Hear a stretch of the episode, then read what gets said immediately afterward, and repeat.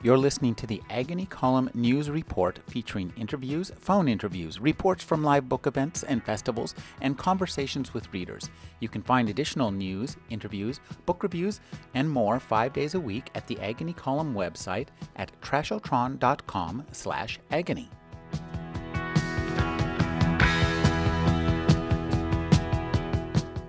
Weird fiction typified by magazines like Weird Tales and writers like H.P. Lovecraft or Clark Ashton Smith back in the glory days of the pulps, eventually morphed into modern day traditional horror.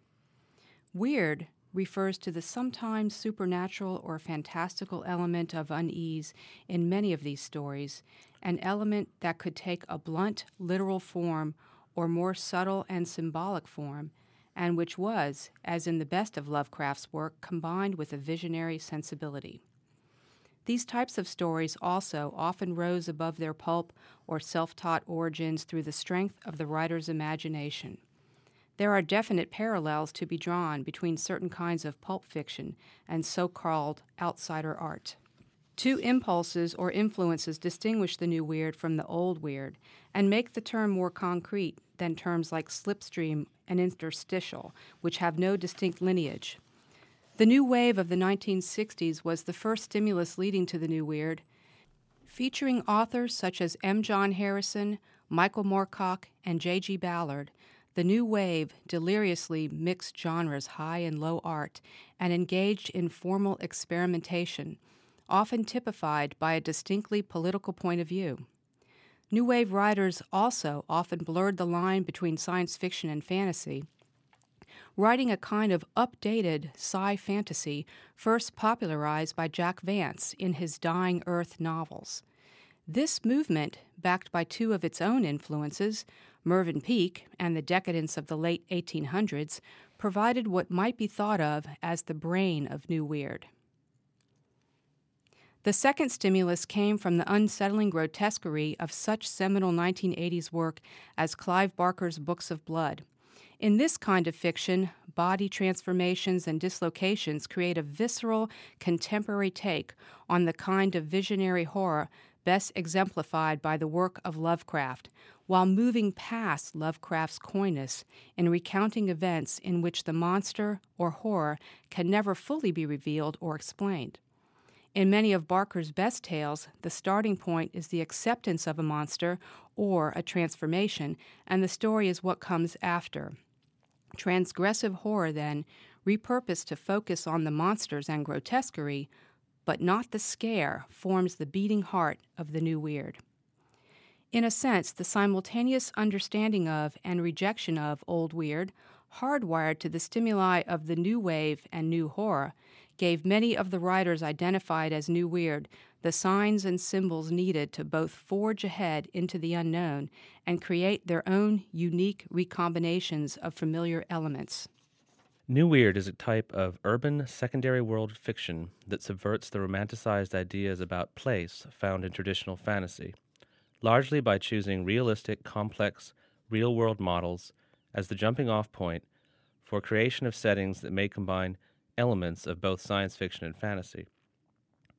New Weird has a visceral, in the moment quality that often uses elements of surreal or transgressive horror for its tone, style, and effects, in combination with the stimulus of influence from new wave writers or their proxies. New weird fictions are acutely aware of the modern world, even if in disguise, but not always overtly political. As part of this awareness of the modern world, New Weird relies for its visionary power on a surrender to the weird that isn't, for example, hermetically sealed in a haunted house on the moors or in a cave in Antarctica. The surrender or belief of the writer can take many forms, some of them even involving the use of postmodern techniques that do not undermine the surface reality of the text. This definition presents two significant ways in which the new weird can be distinguished from slipstream or interstitial fiction. First, while slipstream and interstitial fiction often claim new wave influence, they rarely, if ever, cite a horror influence, with its particular emphasis on the intense use of grotesquerie focused around transformation, decay, or mutilation of the human body. Second, Postmodern techniques that undermine the surface reality of the text or point out its artificiality are not part of the new weird aesthetic, but they are part of the slipstream and interstitial toolbox. Anne and I still have reservations about the term new weird, but in our readings, research, and conversations, we have come to believe the term has a core validity. The proof is that it's taken on an artistic and commercial life beyond that intended by those individuals who, in their inquisitiveness about a moment, unintentionally created a movement. It is still mutating forward through the work of a new generation of writers as well. Finally, anyone who reads the initial New Weird discussions will find that the term arose from a sense of curiosity, of play, of sometimes bloody minded mischievousness, and from a love of fiction. We offer up this anthology in the spirit of the best of that original discussion. New Weird is dead. Long live the next weird. Ann Vandermeer is uh, the award winning publisher and editor of Buzz City Press. She's now the fiction editor for Weird Tales. Jeff Vandermeer is the founder and co editor of the Ministry of Whimsy Press. He's the two time winner of the World Fantasy Award and the author of City of Saints and Madmen and Shriek and Afterward. Their new anthology, collecting fiction and criticism, is The New Weird. Thank you for joining me, Anne and Jeff. Thanks for having us. Yes, thanks. Let's talk a little bit about what it means to have a literary movement. What makes the new weird a literary movement as opposed to just another marketing label? Well, I think one of the reasons why you could consider it a literary movement is that a lot of writers were talking about it before it became a marketing term. They knew something strange was happening and they knew something was going on, but they weren't really sure quite what it is. So the discussions is what created the movement. Yeah, and um, and and I think in our research, it's quite clear that from the mid '90s on, especially in the short story form, there was this hybrid form of literature and genre that could be classified as proto new weird or new weird, and it shares the same characteristics as in the definition in our introduction. Um, so, although it became a marketing term, it became a tool as soon as there were enough writers accreted around the term or associated around the term. And, and by associated, I mean there were readers who associated certain writers as new weird. There were critics who did. There was some overlap between those two, but it wasn't always the same. So when it became a marketing term, it became broader because with the success of like China Miéville's Perdido Street Station, or even to some extent on a more cult level, my own City of Saints and Madmen, there was a little bit of a, not a rush, but an idea on publishers, uh, from publishers, and especially editors who were sympathetic to this kind of work, that they could use the term to make sure that these books got out to a wider audience or, or these authors. And in fact, that's what happened. I mean, like K.J. Bishop's The Etched City, which is a seminal work of what you'd call New Weird, was originally published by an independent publisher and then was picked up by Bantam later. And the same thing with my own City of Saints and Madmen. One thing that, that I find really interesting is the part that different players have in creating a genre like this. There's obviously the writers are important, but also we have editors, publishers, booksellers, readers, people who run internet websites. Could you talk about how some of these different factors come in to help create the new weird? Well, I think um, it was driven home to us the most actually when we um, did a five week tour of Europe. Um, I had books coming out in various countries, and we went over there in support of that. And we went to like seven countries, and in most of them, there was some version of New Weird. And it was strange because initially it was this impulse that came from outside, that came from England and the US. But it also had then resulted in homegrown New Weird.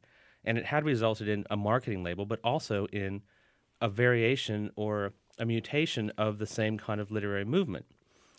And so when it was when we saw that effect that had occurred that we began to think, well, this is actually a valid term because it exists outside of what the initial people who discussed it um, thought of as new weird and also their own reservations about new weird.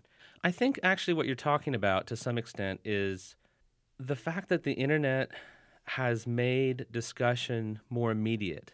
Like, for example, the original New Weird discussion would normally have taken place over two or three years, which probably would have been a better thing because everyone would have gotten over the, the heat of the moment. A lot of objections to the New Weird were not just aesthetic, they were about ownership. They were about, I don't want to be labeled by someone else. I don't know what the effects of that will be. Well, if that had occurred over time, that would have been fine, but it happened in this two month period on a message board. And so it wasn't until several years have gone by, you know, that was 2003, that it's actually possible to do an anthology like this to kind of get the context, to get actually away from what I would call the white noise of that. Because when you're in the middle of this thing, you can't really see what it is or what its effects will be. And at the time, I thought it might actually be a bad thing. Now I think it's either a good or an indifferent thing in terms of a writer's career. It's not like being labeled as new weird is going to stop me from doing other kinds of things. Um, but at the time, that was the the kind of the feeling among some writers is it would be a limiting term. And in actual fact, it's, it's helped a ton of writers um, in terms of being connected to other writers as well. And and one of the things that I love about this anthology is there's so many beginning writers that have come up to Anne and to me or emailed and said, We love that this thing is out because we didn't know some of this stuff existed because 2003, again, by internet terms, is 100 years ago. and could you talk about your trip to Europe and who, where specifically you went and who specifically you met and what they told you? Well, do you have about three or four hours? no, just kidding. Um, well, we started off in Portugal. Jeff had a book coming out there, and was actually what was quite interesting to me is the way that that they approach a book launch differently than the way we do it here in, in the United States. When we have a, a book launch and a signing, usually you have the author reading. Well, when we went to Portugal, here we were s- set up to do um, a, a signing for Jeff's book in a bookstore, 10 o'clock at night in a mall, which I thought was really cool. And it wasn't a reading, it was the publisher, the editor, and another editor, and Jeff sitting on a panel, and they would do their discussions and their presentations, and then they would present Jeff, and then he signed books instead of having Jeff do a reading, which is what we thought it was going to be. So we started off in Portugal. From there, we went to France. Jeff had another book coming out in France. Did the people in, in Portugal say, did you meet editors who were interested in the new weird and said, "This is kind of what I'm publishing. I I I, like that kind of movement." Well, it, Portugal has a really small science fiction fantasy. Um, it's it's not as large as in some of the other other countries. Um, from there, from there we went on to France, which there was a lot larger group there, and Jeff's work's actually being published in mainstream over in France. So so it was different in every single country where we went to, and the difference is the way they approached it. From from France, we went on to Germany, and then from Germany to the Czech Republic, and from there to Romania, and Romania to Finland. In between, we stopped in Belgium, but that was just to drink beer. When you were on this trip, did you meet people who were you know, talking about Jeff's work or the, the work that you'd published in, in, a manner that made you think that the new weird had migrated there without having or just grown up there of its own accord? Well, I think that the place that we saw that the most prominent was in the Czech Republic when we were, when we were in Prague. When we met there with um, Jeff's editor, Martin Sust, they actually had a line of books that were labeled New Weird, and most of them were writers that were coming from the United States or England, but they were also promoting writers that were coming from the Czech Republic. And to them, it was, it was um, a very exciting time for them, and um, that's where I saw the most prominence of that term, New Weird. In Finland, it meant something completely different. They they looked at it in a, in a, a different way, and their their fiction tended more towards the environmental aspects of um, science fiction and fantasy. So, so we saw it being approached differently in every single country. Well, I think in the Czech Republic, um, the term "new weird" had actually um, allowed them not only to create this line of books, but to use that um, as a way of promoting um, actual writers from the Czech Republic. And the same thing occurred in Romania. Their new weird line allowed them to publish other work like that by writers from that country. And so it, it served this purpose of kind of a cross pollination of they had a line that for the first time, because actually it's kind of difficult sometimes in some of those European countries for the writers from those countries to get published, it provided protection for those writers to get published. Um, stuff that was similar in terms of secondary world, more literary fantasy and especially in the Czech Republic, it was actually single handedly kind of revitalizing the scene. Um, we're actually going to a conference we've been invited to, a convention in Prague, um, or actually in Czech Republic in August, and it's all new weird writers that have been invited.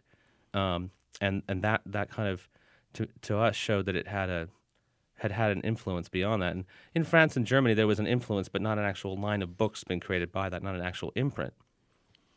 You mentioned in France that your work was published as as mainstream uh, fiction. That's really interesting.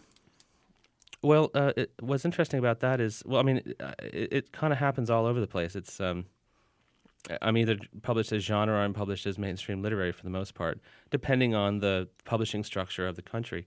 And in France, um, they thought that City of Saints and Mad Men would appeal to the same people who like like Danielewski's House of Leaves or Salman Rushdie or Michael Chabon. And so that's that was the rationale for publishing it as uh, mainstream literary because they were thinking of it as more as Italo Calvino Borges type fantasy. Let, us talk a little bit about this anthology, which is really interesting, and I think it's interesting not just for the fiction, but I, for me, what's most interesting is is the nonfiction, and, and your opening essay. You've written lots of essays, Jeff, and they're usually pretty playful, and you know they you'll have lots of metafictional references to your favorite playthings, squids and, and ambergris and marmots and uh, meerkats. This essay was was not playful. This was a very scholarly uh, opening. And, and, do you feel that we're looking at something that academics will be looking at? Well, we structured. I think Anne and I, when we sat down to, to talk about how we're going to structure it, we wanted to structure this anthology in such a way that it could be read as a survey of New Weird, that it could be used by academics but that it could also be of very much of interest to general readers. And so it's it's it's uh, structured uh, first with uh, the introduction, and then a stimuli section that kind of includes influences that led to New Weird, and then an evidence section that is actual evidence of New Weird, actual stories that are New Weird stories, and then a symposium section that includes more. Some of them are academic essays, some aren't. Like this KJ Bishop's essay, "Whose Words You Wear," and that's the writer's perspective, her her writer's perspective on New Weird. There's European editor perspectives on the New Weird in that section, and then there is a scholarly essay, more more of one, uh, tracking phantoms by Darja Malcolm Clarke, um, and then a laboratory section where we had um, all these authors kind of do their riff on New Weird, even though the authors we got were not New Weird authors; they were kind of on the fringes of it. We wanted to see how they would would look at it. But yeah, we definitely thought that this could be, if we structured it correctly, an anthology for general readers and academics. We we were not focused on trying to make this something that academics would be looking at. It just kind of happened that way. We were just looking to make the best anthology we could, and we wanted to capture as much as we could in a single place.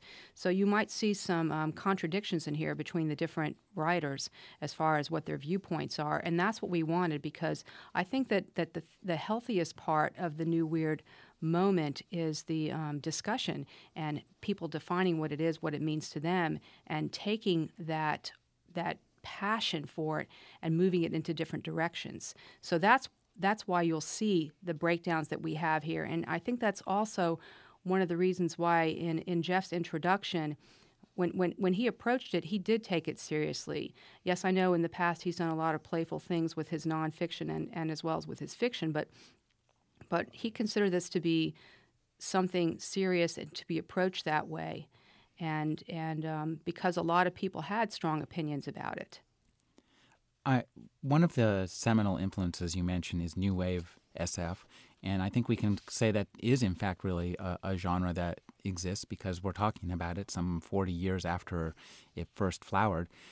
Could you tell, d- describe what was new wave SF and who created it? How did it get that tag? How did it become something that we now still talk about now?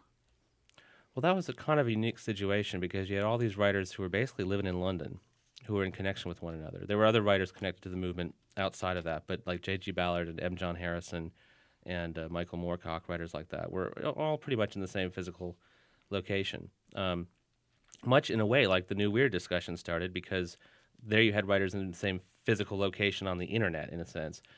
But New Wave was basically a cross genre effort to mix in literary impulses and experimental impulses into science fiction and fantasy and to blur the lines between science fiction, fantasy, and horror. And these people took their genre fiction seriously. They thought this could be an art form. There's always been this tension in genre fiction between the origins in pulp magazines and things like that, kind of a commercial origin, and the impulse to make great art. I mean, that's what our best writers do. And every once in a while, something pops up where you have a group of writers who commit seriously to thinking about genre as art. And that's what happens. Something like the new wave, something like new weird, something to some extent like cyberpunk, although that also was very much influenced by shifts in technology. Um, so, so new wave wanted to blur, lines. These guys would do anything. They would do all kinds of different kinds of fiction, and they would, uh, I mean, different kinds of combinations within within genre. And I think that's also why so many of them now are brand names in a sense. J.G. Ballard used to be published as a science fiction fantasy writer, and that's not true anymore. Same thing to some extent for some of Michael Moorcock's work. And I think you'll see the same thing with New Weird. Like KJ Bishop, who I keep referring to. She's not working on a fantasy novel right now, she's working on a mainstream literary novel. And I think that's one thing that also binds all these writers together. We have some of the best stylists in the world in this anthology when you think of a rich, descriptive, muscular style. And when you have stylists like that, they can do anything. They can be anything. One th- another seminal influence you you mentioned is Clive Barker and his body horror uh, fiction of the of the 1980s, and, and an important key component of that, and something that I'm really interested in, is sympathy for the monster. Well, I don't know if it's so much sympathy for the monster as it is acceptance of the monster.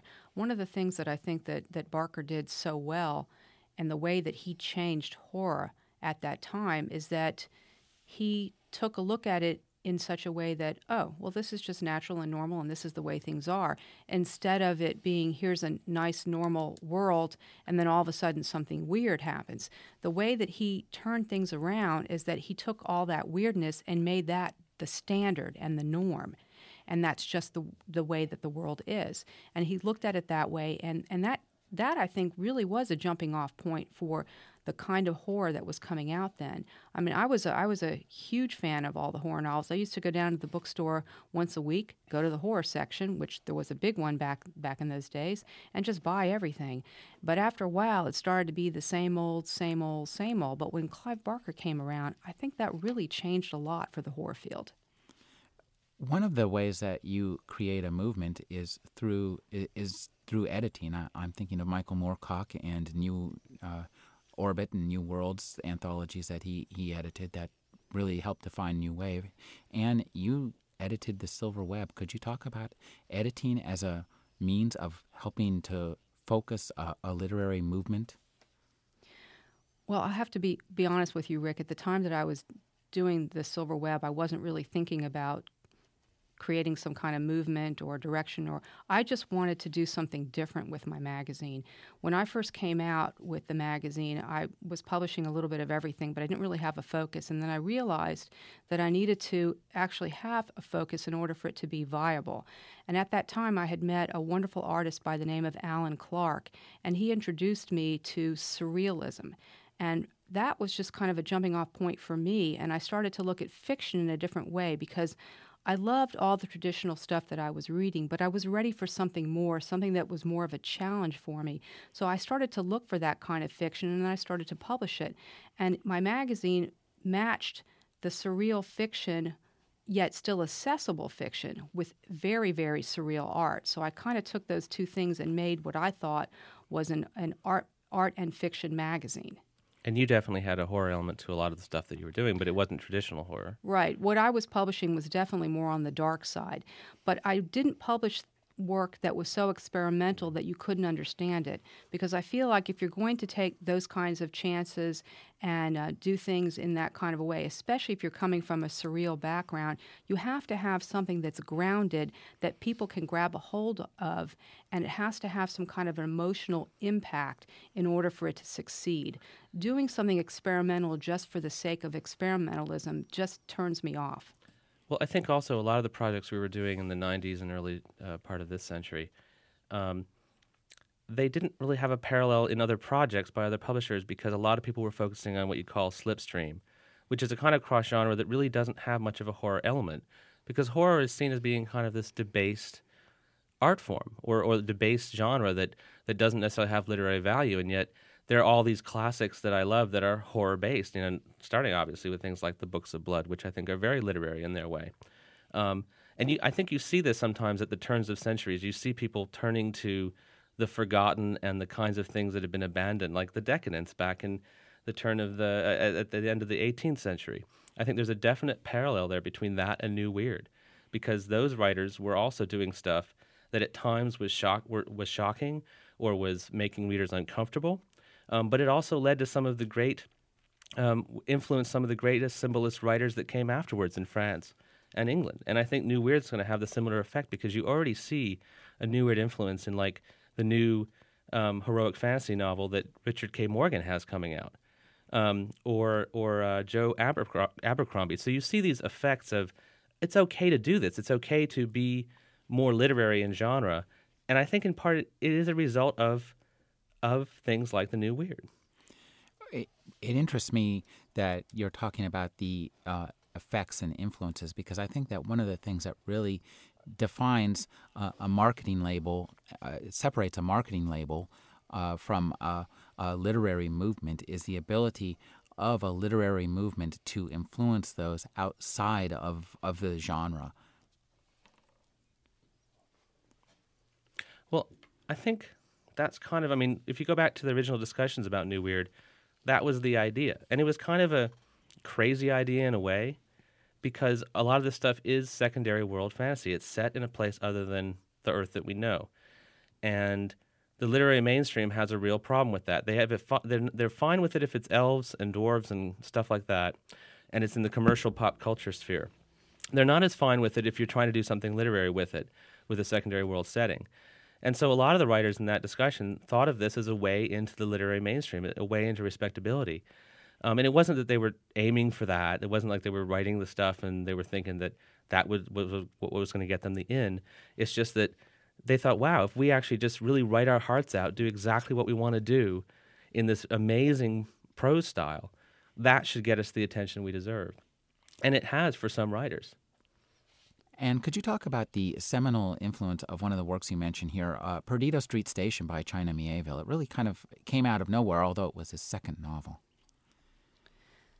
Well, that that particular novel, I think, changed the way people looked at things because it was again a secondary world fantasy, but it wasn't like a Tolkien kind of fantasy. It was more urban, and I think that that's one of the main things right there is that that urban element, the grittiness, the noirness, and and um, and yet it it it put it into uh, a place where those of us in, in modern day could connect to it.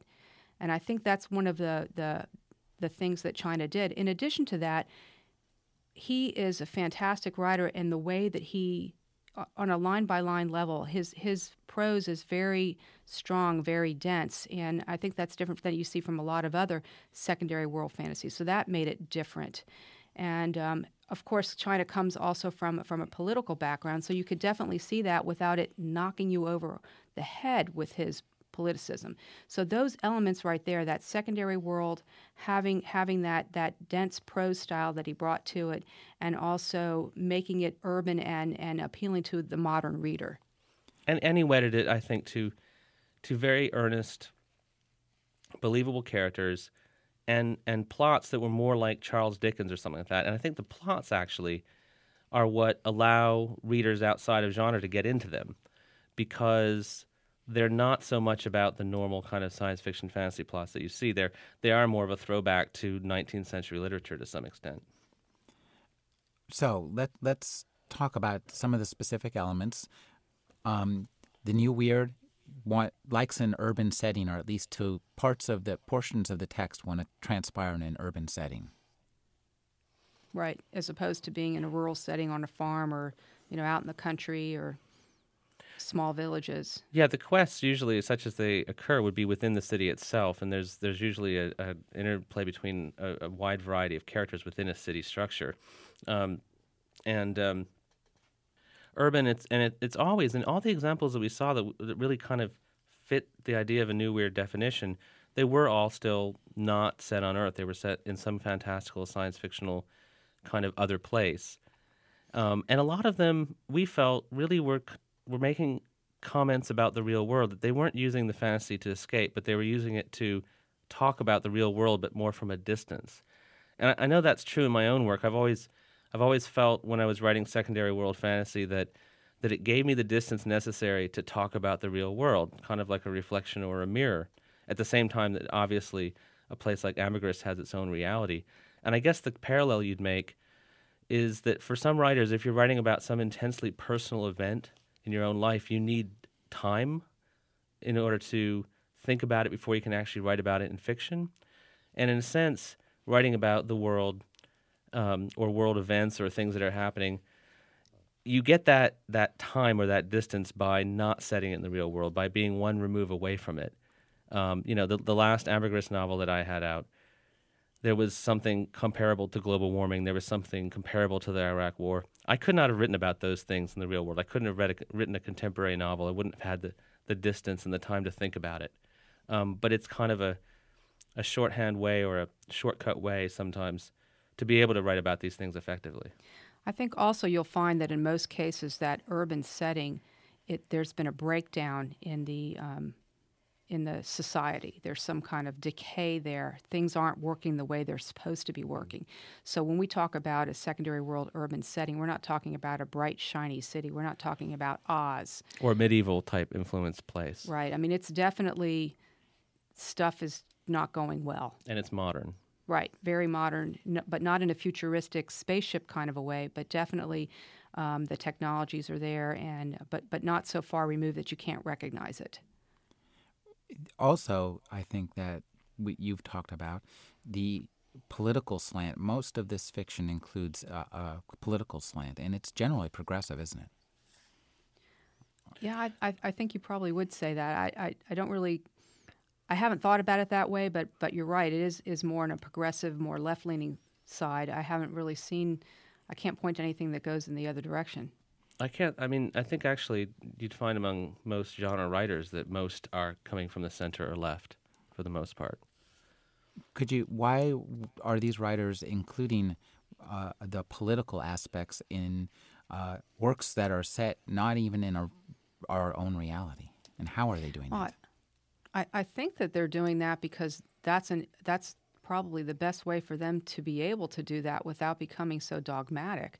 I think also that um, there are so many things to be concerned about in today's world, and, and we're all so much more aware of the wider world today than maybe our parents were because of the, the effect of the internet and how quickly information travels, that we know what's going on across the world. We know the things that we're facing, all the wars, the poverty, disease, and and you know just global warming, et cetera, et cetera. And and I think for a lot of these writers, that the, their creativity and and the way that they look at the world allows them to take those those issues and and address them without having it be, you know, hit like I said before, hitting you over the head with with with their their opinions. And and when when they bring it forth to you in a, in a work of fiction, you're reading along and you're seeing all this beautiful prose, wonderful things getting into the characters and by the time you're done you have no idea that they gave you all their political opinions. Well sometimes you do. It just it just kind of happened well it just kind of happened because they were able to do it in such a way that it wasn't that recognizable. But but what i'd add on to anne's comment really is i think fantasy in general and new weird maybe even more so it's that fantasy element that allows you to get away with it because these stories are dark, but they're not necessarily depressing. And I think that um, if you were to take some of the same approaches to the politics and some of the stories in here in a realistic, you know, story set in the present day, that kind of local color that's provided by the fantasy, it would just be too stark. You know, there's a point at which it becomes too stark and too one dimensional. And I, and I think that the fantasy element, and I've always felt this way about M. John Harrison's work. I, I really love his mainstream work as well as his genre work, but it's in the fantasy that he gets away with some of his starkest and most nihilistic ideas because he, he has these other things that the reader can kind of look at at the same time. If if the new weird is indeed a, a literary movement that, and not just a, a subgenre or a marketing term, could you talk about some of the? I think one of the, the benchmarks for measuring this is how it influences new writers. That that somebody comes along and says, you know, I was I've been reading all these things that are new, weird, and I want to do something like that. Could you talk about some of the the writers who have been influenced by this? Well, I think that um, first of all, we have to th- we have to understand that the term itself has only been around since 2003, which means the main writers that are going to be influenced by this, the the possible juggernauts that are going to come out of this, are still beginning writers. um, but to the extent that there are people who say they've been directly influenced, um, I think that a writer like Jay Lake, who is right now set to kind of break out and I think become kind of a best selling writer, heavily influenced by all of the new weird work, even has a very underrated new weird novel himself called Trial of Flowers. Um, in terms of next generation, there's an amazing writer, Alistair Rennie, who has a story in this collection, and he, um, who's writing short fiction right now, but will soon be turning to novels. Also, Hal Duncan, although he's a modernist, is definitely influenced by New Weird. In fact, you could say that um, his uh, book Vellum could not have gotten the attention and the sales figures that it did without the New Weird having come first, because it's also very strange, just in a different way. And um, so I think those are a few examples. It's really difficult pr- to predict, you know, this this soon after that moment exactly what effect it will have. But but again, we see so many writers who email us or, or say, you know, we love having this anthology. We love having these influences at hand now. And as I have said, there there is definitely um, I've said this several places. There's definitely kind of a new conservatism coming into genre. I mean, that's the way it works. You know, you get really out there, and then it comes back to the conservative side. But even in that conservative side, in a lot of the heroic fantasy that's on the bestsellers list now, there is definitely an influence of new weird. This is secondary world fantasy where it's a lot grittier, it's a lot um, more realistic than the the heroic fantasy that you think of in terms of like Tolkien and things like that. And I think that's definitely an influence right there of New Weird. It's not New Weird itself, but it definitely is an influence. You, you have mentioned the moment. Could you describe the moment, both of you? When when did you realize the moment was upon you? Yeah, I don't, I don't know if you can really describe when uh, it, it's, it's, I was in the shower. When you're in the middle of something like that, you don't recognize it. It's only when you're looking back that you can see it. Mm-hmm. I don't think that anybody knows something when they're in the middle of it. I think, I think that's one of the sad things about the internet discussions that occurred in 2003, because they were kind of cantankerous, but they were basically discussions between brothers and sisters who had more in common than they had, you know, differences. And it would have been great if we could have not been as argumentative and been more, I don't know, supportive of one another because we were all basically doing the same kinds of things. And I, I think that, that one thing this anthology does is, is it's not a steel trap. It's it's an ongoing discussion. It's like here's the evidence. We have our theory about it.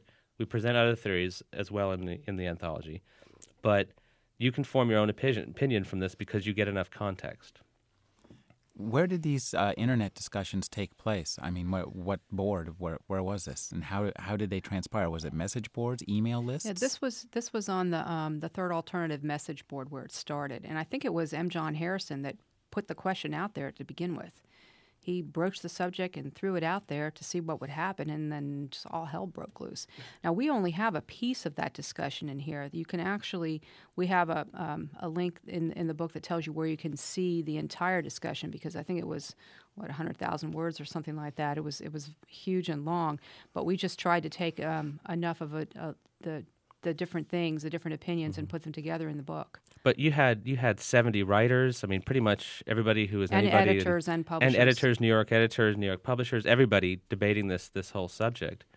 And um, I, I, think that I, I don't know. I, it's funny because you know, like someone like M. John Harrison will freely say to you he doesn't really like the idea of the term "new weird," and yet he allowed us to reprint his story in this anthology.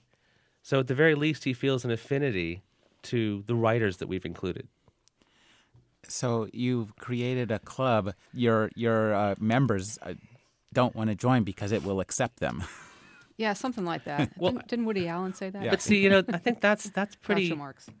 That that's. I mean, the new new wave writers fought all the time. Some of them are still mortal enemies today, which is funny because they have so sim- so many similarities. And you saw that with the Decadents. I, I think any writer worth their salt doesn't really believe in joining any organization you know, there's a sense of you have to kind of be outside of all this and, and you want to be unique and you don't want anyone to label you. Well, I So- also think that writers want to have the freedom to be able to write whatever they want without having to worry Yeah. about labels. But but the thing is too, you know, as an I'm different as an anthologist than as a writer. You know, as an anthologist, you have to look at something a different way. And so when we were looking at this project, we had to see if it was viable, if there was actually something there.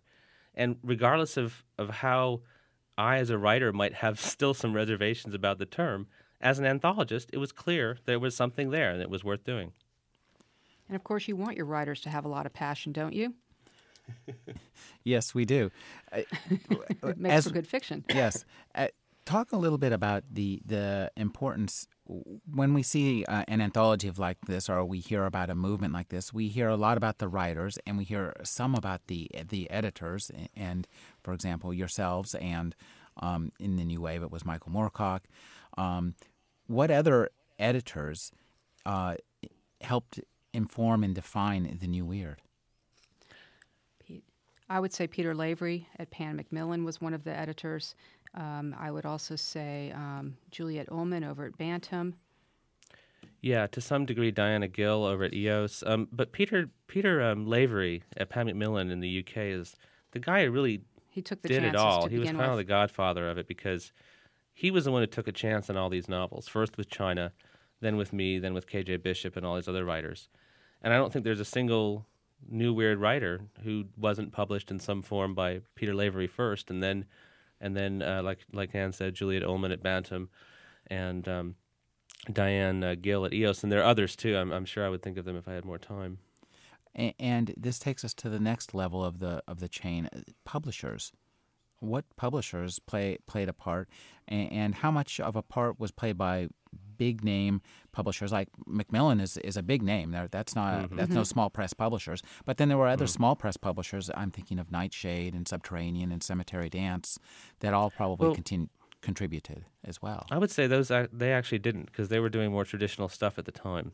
Um, I would say that it was more um, Prime Books took the chance on most of these books. Prime took a chance on KJ Bishop, on myself, and on several others, and th- those then got picked up by Pan Macmillan and by Bantam. So Sean Wallace at Prime Books was probably the person most responsible in terms of the indie press. And there were others, obviously. Um, Nightshade did publish uh, Jay Lake's uh, Trial of Flowers.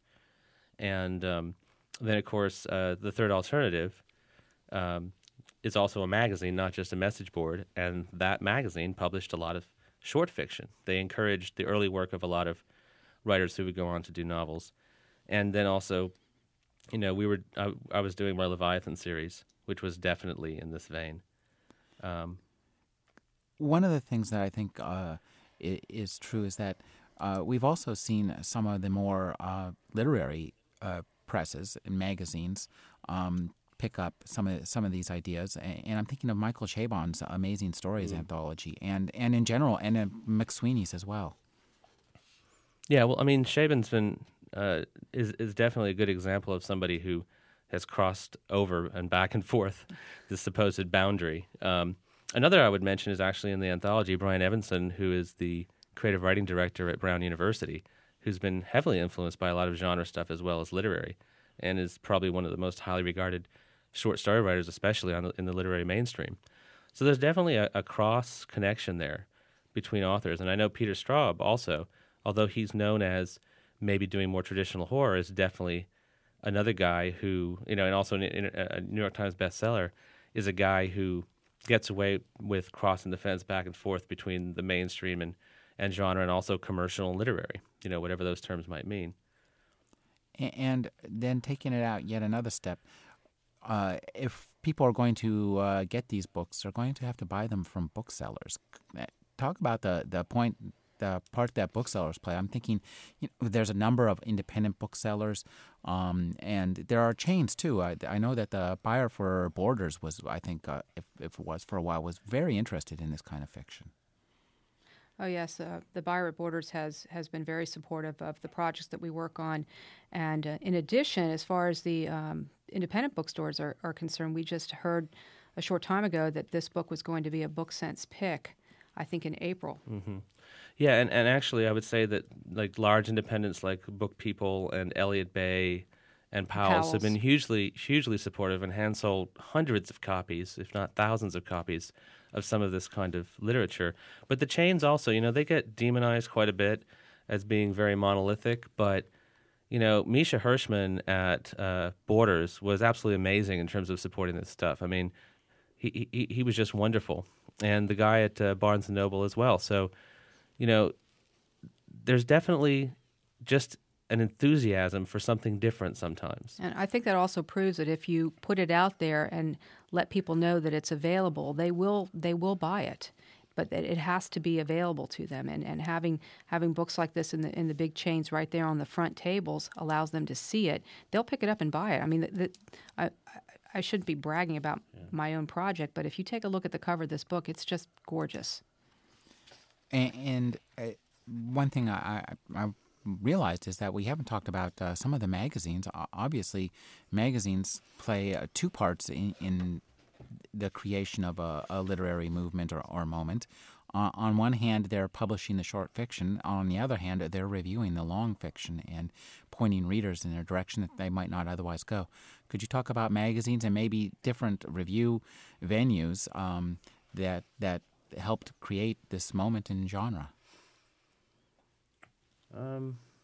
Well, I mean, again, when you think about the technology today, as opposed to what we had 20 years ago, there's a lot of magazines and venues for reviews that are online now. So you don't just have the print magazines, you also have the online venues as well. But print wise, I would say Locus magazine, which is probably like the billboard of um, of uh, genre uh, or for genre information, um, did a really really good job, and th- that's widely influential on booksellers and readers and, and, everyone else. I mean, you know, they have a huge subscriber base and are, are read in, in many many countries. Uh, but I do think that the internet did help quite a bit. That you you would have there's so many different resources that when you ask that question, it's kind of difficult to think to narrow it down to remember, you know, exactly which ones would have had the most impact. Um, but there's definitely a cross pollination too. I mean, like one writer we didn't have in the anthology, but is a new weird, like Brendan Connell. Uh, has had his work in McSweeney's, for example, and it's the same kind of stuff that we have in the New Weird anthology. Um, so I would say, and also KJ Bishop just had a piece in the Boston Review.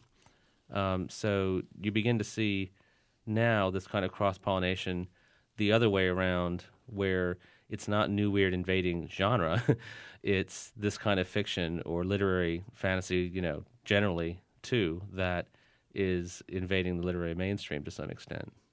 I don't think there's a particular publication out there that that only publishes new weird type fiction. I think that you're going to find it everywhere, as Jeff said, from some of the literary journals. Well, Weird to, Tales to, is now to some to of the some more extent. some more traditional genre magazines. But you're not going to see. I, I, don't think there's one magazine out there that every single story in it could be considered new weird.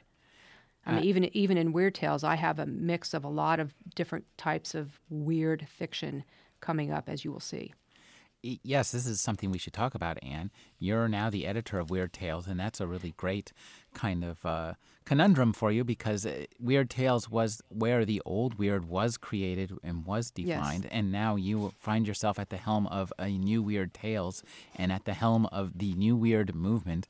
Could you talk about the, uh, the, Tell us a little bit about the history of Weird Tales because it's been in and out of print uh, as it's kind of like the Doctor Who of uh, science fiction magazines. Well, I'm, really proud to talk about Weird Tales, and I will say that that I was offered the job of fiction editor several months after we had taken on this new weird project. So I'm, I'm not sure maybe that maybe that was good or bad. If if they thought that that made me um, in a better position for it, but the, the magazine itself is the longest running fantasy magazine in this country, and we are right now starting next week, as a matter of fact, celebrating the 85th anniversary. That's 85 years. So, so that, that's pretty exciting right there. But this magazine is not just the home of H.P. Lovecraft, it is also the magazine that first published Tennessee Williams. A lot of people don't know that. It also gave a start to people like uh, Ray Bradbury and Robert Bloch and all kinds of fantastic writers. And um, I, I, I'm truly honored to be the new fiction editor and only the second woman and that's also something that I'm, I'm very aware of. And uh, I have to tell you that I, I just love what I'm doing because I'm doing my favorite thing in the world reading fiction. So I've had a, great time working on this, and um, my first issue just came out. The second issue um, is out actually um, next week. It'll be hitting the bookstore, so I'm ex- excited about that.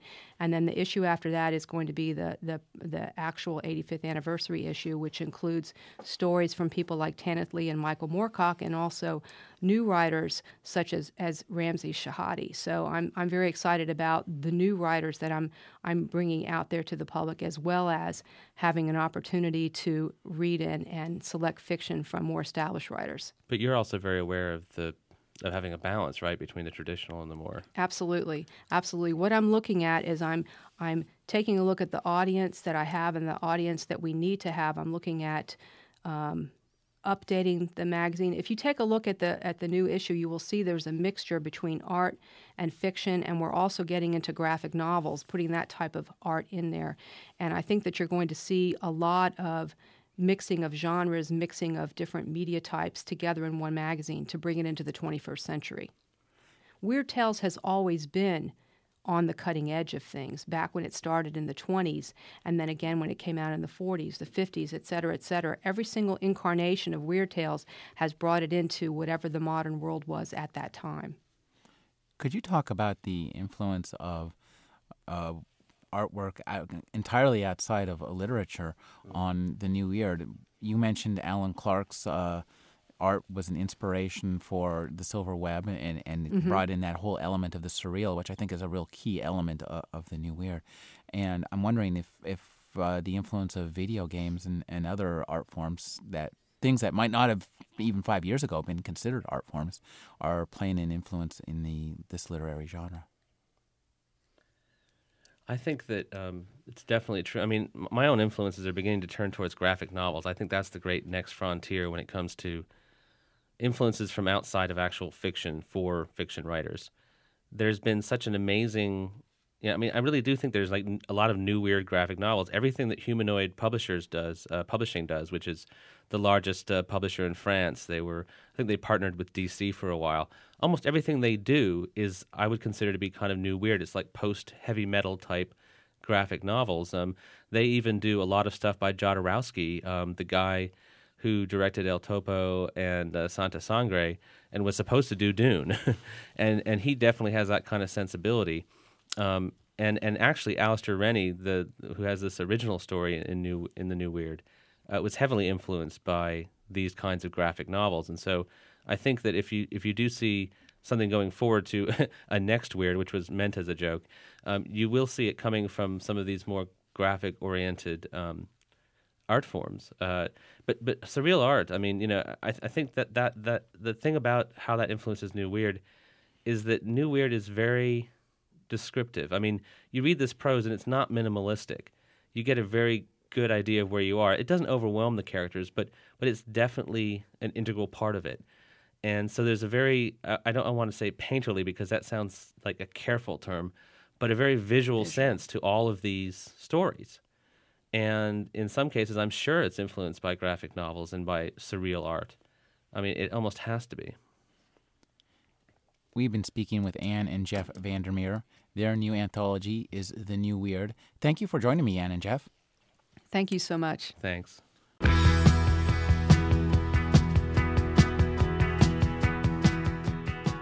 You're listening to the Agony Column News Report featuring interviews, phone interviews, reports from live book events and festivals, and conversations with readers.